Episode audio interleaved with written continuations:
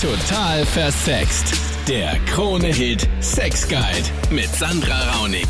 Willkommen im Podcast. Immer am Dienstag geht es um Sex auf Kronehit. Wir quatschen über deine Fragen und Probleme. Mit dabei Psychotherapeutin Dr. Monika Wokroli. Hier im Podcast gibt es die 3 spannendsten Themen der Sendung. Da hatten wir die Sina. Beim Mädelsabend kommt eine spannende Frage auf. Wir hatten letztens mal wieder einen Mädelsabend und da ist eine neue Freundin dazu gekommen. Und wie es halt nicht anders ist, beim Mädelsabend haben wir über Männer und Sex gesprochen. Und sind draufgekommen, dass 4 von 5 Mädels eigentlich nur klitoral kommen können und nicht vaginal.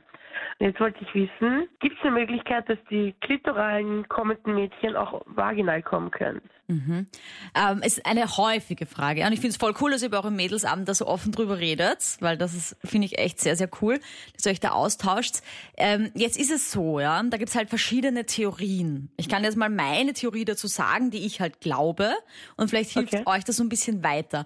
Also körperlich gesehen ist die Klitoris ist halt diese kleine Perle quasi, ja, und die hat ganz viele Nervenenden, die in den Körper hineinreichen.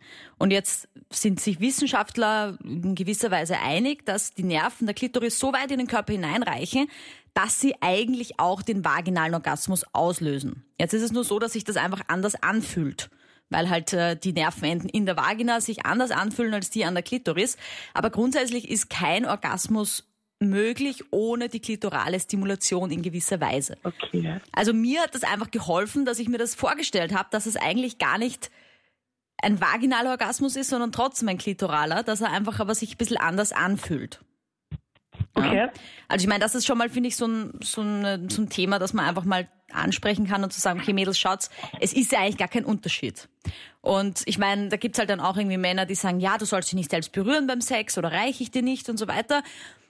Aber es ist einfach so, deswegen ist ja auch die Missionarstellung so beliebt, weil da ist einfach die, so der Mann automatisch so ein bisschen an der Klitoris reibt. Und dann haben halt viele Mädels das Gefühl, sie hatten einen vaginalen Orgasmus. Okay, weißt verstehe. Du? Weil die Klitoris halt trotzdem beteiligt war, aber es hat sich dann trotzdem ohne die extra Berührung von dir oder von ihm angefühlt, als wäre es irgendwie mehr in dir drinnen, weil halt sein Penis einfach zugange war, ja.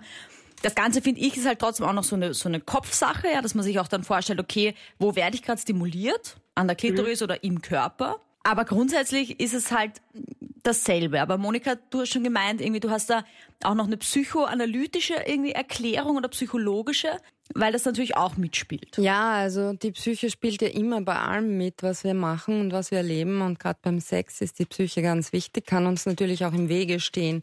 Aber ich kann aus meiner Praxis berichten, mir hat eine Frau, die mit einer anderen Frau Sex hatte, erzählt, dass sie nur von der Berührung dieser anderen Frau und ihres Körpers gekommen sei. Also das gibt's natürlich auch, dass man sozusagen einen Kopforgasmus hat, der sich dann aber auch natürlich körperlich äußert. Also klitoral und vaginal würde ich insgesamt jetzt zusammenfassend sagen, nicht entweder oder, sondern sowohl als auch, weil manchmal ist es ja auch beim Sex, gerade mit einem Mann, wenn der Penis eindringt, also der Phallus, wenn der möglichst tief eindringt, dann ist es dieses Erfülltsein, was eine Frau auch zum Orgasmus bringen kann. Und da kann man das dann gar nicht so genau lokalisieren. Da sind wir jetzt bei dem, was du gesagt hast, Sandra. Man kann dann nicht genau sagen, so, das ist jetzt nur klitoral oder das ist jetzt durch diese physikalische Scheuerung oder dieses Reiben, sondern das ist einfach ein Erlebnis, ein orgiastisches Erlebnis, das eben psychophysisch ist und natürlich auch manuell und klitoral und vaginal und was nicht alles. Also multifaktoriell, würde ich sagen. Es gibt ja auch so den Deep Spot, da sind auch Frauen teilweise sehr empfindlich. Das ist halt wirklich der Punkt, der sehr tief im Körper ist, also schon um die Gebärmutter eigentlich, um den Gebärmutterhals herum. Ja. Das kann auch sein, dass man dadurch dann irgendwie die Nervenenden quasi stimuliert und kommt. Wenn jetzt da Mädels dabei sind in eurer Runde, die zum Beispiel überhaupt Schwierigkeiten haben mit dem Orgasmus, gibt es natürlich immer die Möglichkeit, so Beckenbodentraining zu machen. Und das kann man halt auch zu Hause machen, indem man einfach halt so den Beckenboden einfach, also so wie wenn man aufs Klo muss und das zurückhält und das dann ein bisschen angespannt lässt und dann wieder locker lässt. Und ein trainierter Beckenboden ist auf jeden Fall Ja, mehr wahrscheinlich, dass man da mehr Orgasmen hat, als wenn das überhaupt nicht trainiert ist. Okay. Also man kann das sogar an der Bushaltestelle machen, übrigens, dieses Beckenbodentraining. Ja. Dann die Natascha. Sie probiert mit ihrem Freund Analsex aus und jetzt geht's um ausgleichende Gerechtigkeit. Ich bin jetzt schon eine Zeit lang mit meinem Freund zusammen und er wollte unbedingt einmal Analsex ausprobieren und ich habe mich da einlassen, habe das ausprobiert und jetzt sage ich aber, jetzt möchte ich das bei ihm auch mal ausprobieren. Und er sagt aber, nein. Und ich sage halt, ja, ich habe es ja auch für dich probiert und jetzt weiß ich nicht ganz, wie ich ihm das irgendwie näher bringen kann, dass man das nur mal probiert, ganz vorsichtig. Also möchtest du es richtig mit einem Umschnalldildo machen oder mit dem Finger? Nein. Oder wie? Mit dem Finger natürlich einmal. Also wenn ich da gleich mit einem Dildo komme, ist immer klar, dass er wegrennt. Ja. Also ich meine, grundsätzlich ist es so, dass da viele Männer einfach eine große Angst haben davor, ja, vor ihrem Analbereich, vor diesem Eindringen. Ich kann total verstehen, dass es für dich reizvoll ist, weil eben dieses Gefühl, ja, dieses Männliche eigentlich schon fast, ja, dieses Eindringen, was wir als Frauen ja kaum erleben, ja, dass wir mal irgendwie so einen Widerstand ein bisschen überwinden, was Männer ja eigentlich dauernd tun beim Sex, beim Analsex noch viel mehr, weil es einfach da ein bisschen enger ist und so. Und ich finde es auch irgendwie ganz cool, diese Gleichberechtigung auch zu sagen, ja, schau Schatz, so fühlt sich das an, ja. Finde ich eh ganz nett, dass du zuerst gesagt hast, okay, du darfst mal bei mir, weil gibt es sicher auch Frauen, die sagen, na, erst ich bei dir und dann du bei mir. So auf die Art. Ja, ich meine jetzt, ich glaube, was wichtig ist, wenn du das gerne mal ausprobieren möchtest, ist ihm diese Angst zu nehmen von, dass es ihn entmannt, weil das ist halt, es gibt also verschiedene Ängste bei Männern. Natürlich der Schmerz, das ist wie bei Frauen, ja. Dann dieses, sie sind nicht sauer. Und dann natürlich dieses, ich bin auf einmal nicht mehr männlich, weil wenn meine Freundin mir jetzt einen Finger reinsteckt oder vielleicht ein Umschnalldildo, was heißt das dann für meine Männlichkeit? Also zum Thema Sauberkeit kann man auf jeden Fall mit so einem Glissier, das ist wie so ein kleines Einlaufteil, kann man halt vorher sich alles sauber machen.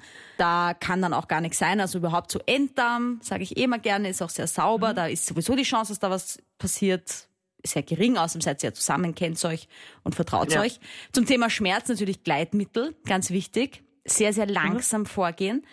Und was du ihm natürlich trotzdem sagen kannst, ist, dass das Thema Prostata für viele Männer eine echte Erleuchtung ist dann teilweise. Weil ja, das habe ich immer probiert zu erklären. Der G-Punkt quasi des Mannes, ja, und also da habe ich Männer, die mir beschrieben haben, dass sie zum Beispiel abgespritzt haben, ohne eine Erektion zu haben. Einfach nur durch diese Prostatamassage. Und ich weiß nicht, Monika, was würdest du denn da Natascha raten? Wie könnte sie ihren Freund denn beruhigen? Also ich würde gar nicht sagen überzeugen, weil das Ding ist, wenn er es wirklich nicht will, dann kannst du auch nichts machen. Ja? Das ist genauso, ja, wenn du gesagt hättest, kein Analsex, hätte er das auch akzeptieren müssen. Ja? Ja. Jetzt ist es halt nur klischeemäßig. Umgekehrt haben wir Frauen es oft dann zu akzeptieren, dass wir Analsex haben sollen. Und wenn es beim Mann ist, ist dann oft so klar, dass er das nicht will. Was ich eine Frechheit finde. Ja, also, ich meine, Monika, was sagst du? Ich finde es ziemlich cool von der Natascha, dass sie sagt, ich will es jetzt ausprobieren. Ich finde es auch cool, wie du mir, so ich dir. Und du hast dich wahrscheinlich am Anfang, nehme ich mal an, auch überwinden müssen, ihm da so zu vertrauen, dass du ihm quasi da deinen Anus zur Verfügung gestellt hast und dich hast anal penetrieren lassen. Das ist ja auch eine Hemmschwelle, eine natürliche, die auch jede Frau hat. Und für einen Mann kommt halt noch zusätzlich dazu, dass er dann wirklich so ein bisschen in der Frauenrolle ist, ne? In der klischeemäßigen Frauenrolle, nämlich dass er dann plötzlich penetriert werden soll. Und das ist halt nicht jedermanns Sache. Betonung auf jedermanns Sache, ne? Also einfach so sich zu unterwerfen, unter Anführungsstrichen. Und da würde ich einfach noch ein ausführliches Gespräch, also wir Psychotherapeuten raten immer so um und auf, ist immer in Beziehung treten, sprechen, aussprechen, Ängste aussprechen, Befürchtungen aussprechen, Wünsche aussprechen, Sehnsüchte aussprechen. Sprich nochmal mit ihm, du kennst ihn ja am besten. Und sag ihm, warum du diesen Wunsch hast und wie du dir das ungefähr vorstellst und was du dir davon versprichst. Und frag ihn auch nach seinen Ängsten oder nach seinen Befürchtungen oder wie auch immer oder nach seinen Wünschen, wenn er es denn macht. Dann noch der Daniel. Seine Freundin hat einen Wunsch. Sie will in den Swingerclub. Sie sagt mir das jetzt mehrmals, was mir zu bedenken bringt, ob sie vielleicht jemand anderen auch will oder so, ja. Und ich habe sie halt darauf angesprochen. Und sie meinte, nein, es liegt nicht an dir und so, es ist nur eine Fantasie von mir und ich möchte das unbedingt mal ausprobieren. Und meine Angst ist, wenn ich es nicht mit ihr mache, dass ich es mit jemand anderem mache. Ich mache gerne Sachen für sie natürlich, aber Das geht schon ein bisschen zu weit, finde ich. Und du hast quasi Angst davor, dann sie zu sehen, wie sie mit einem anderen Mann dann Sex hat? Oder hat sie auch die Fantasie, dass du mit dem anderen was machst? Nein, sie will sich das einmal nur anschauen. Ach so. Mhm. Und dass wir da gemeinsam hingehen und dass sie will sich das Ganze mal anschauen. Aber was ist dann deine konkrete Angst, was dann passieren könnte? Ich meine, wenn ihr jetzt ausmacht, wir gehen nur hin und schauen mal zu, dann passiert ja eigentlich jetzt quasi gar nichts. Außer, dass ihr halt zuschaut. Ich denke, wenn man mit diesen Gedanken schon spielt, dann könnte es ja ein bisschen weiter auch gehen. Und das ist halt meine Angst. Und wir sind doch 2 Jahre zusammen und wir sind ganz erfolgreich in der Beziehung. Und es passt ja eigentlich auch alles sexuell und so. Bis auf das halt jetzt, ne? Bis auf das, und das macht mir schon Bedenken. Naja, schau, ich meine, es gibt dann 2 Möglichkeiten. Ihr geht in diesen Swinger-Club, ja, und sie sagt, danke Schatz, dass ich das ausprobieren durfte, es ist doch nichts für mich, oder ich finde es voll spannend zuzuschauen, das macht mich jetzt voll geil und ihr habt danach den besten Sex eures Lebens zu Hause, weil sie das irgendwie so cool fand, dass du da mit dabei bist und sie irgendwie unterstützt das auch bei ihrer Fantasie. Oder sie sagt halt danach, naja, das fand ich jetzt schon spannend, aber das nächste Mal würde ich gern was probieren.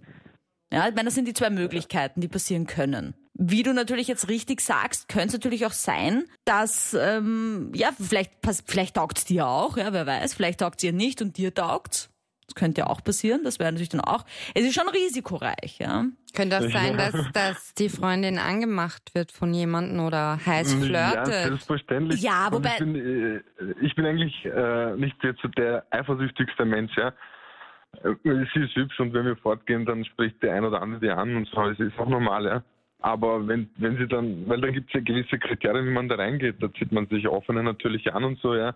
Und für sie ist es okay, aber für mich eigentlich eher nicht.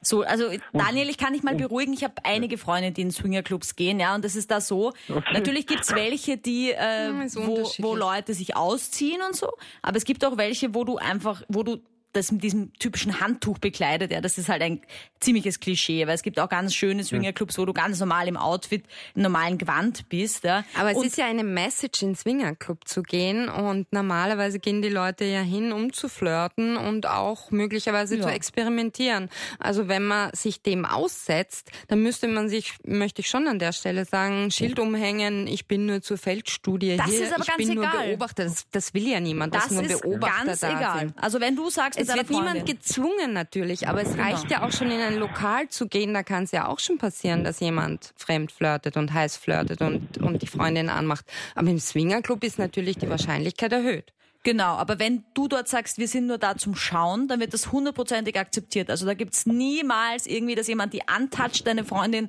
ohne dass sie das will oder einfach so plötzlich angreift. Das ist dort in dieser Community echt verschrien. Also das meine ich ja gar nicht. Ja? Ich meine jetzt nicht, dass im Swingerclub jemand frontal auf euch zugehen würde. Also das schließe ich genauso aus wie die Sandra, ganz klar.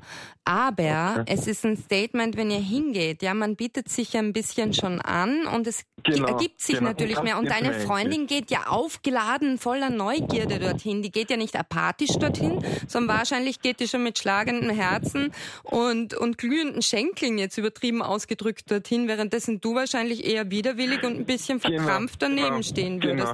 Und das sind schon mal schlechte Karten. Wir haben auch so ein ähnliches Gespräch geführt, wo sie gesagt hat, ja, wir können ja ein bisschen was davor trinken und so, dann können wir hier reingehen, dann ist das Ganze natürlich etwas lockerer. Mhm. Vielleicht taugt es ja deiner Freundin auch einfach, dich zu überreden und dich da wirklich ein bisschen zu verführen, ihre Fantasie mitzumachen und in die Realität umzusetzen. Also ich glaube, es ist Vertrauenssache. Wenn ihr euch jetzt schon 2 Jahre kennt, dann würde ich einfach noch ein eingehendes Gespräch mit der Freundin führen, nochmal, verstehst du? Und sagen, dass du grundsätzlich bereit bist, aber dass du Grenzen abstecken möchtest. Danke für die vielen Anrufe und spannenden Fragen. Ich freue mich schon auf nächsten Dienstag. Da quatschen wir wieder von 22 Uhr bis Mitternacht mit dir über deine Probleme beim Sex. Klick auch mal rein auf YouTube. Gib total versext ein. Ich freue mich auf dein Abo. Und wenn du anrufst, nächsten Dienstag ab 22 Uhr. Wir sind die Meister.